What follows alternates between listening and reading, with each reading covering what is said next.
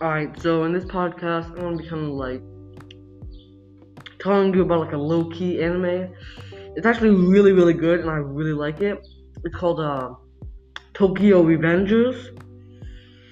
That is so good. The anime is so good. I love it so much. It's like so good. Like the first few episodes were a little slow and repetitive, but after like the first few episodes, I got addicted. I was addicted and I could not stop waiting for the next episode of Tokyo Revengers to come out. Because that is so good. I love Tokyo Revengers. It's so cool, and a bunch of things happen. So basically, the premise of the story, okay? Um, I might spoil a little bit, but not like too much.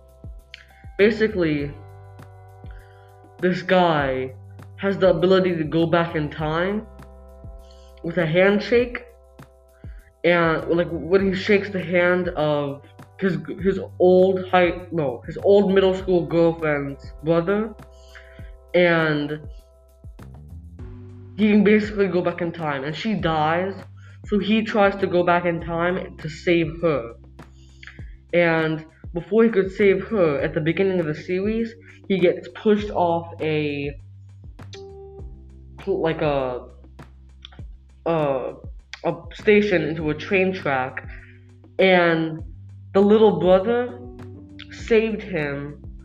And the only reason he could he saved him is because he went back in time to save his brother. Like no, he went back in time and told his brother on this day at this time, you have to save me so I can save your sister.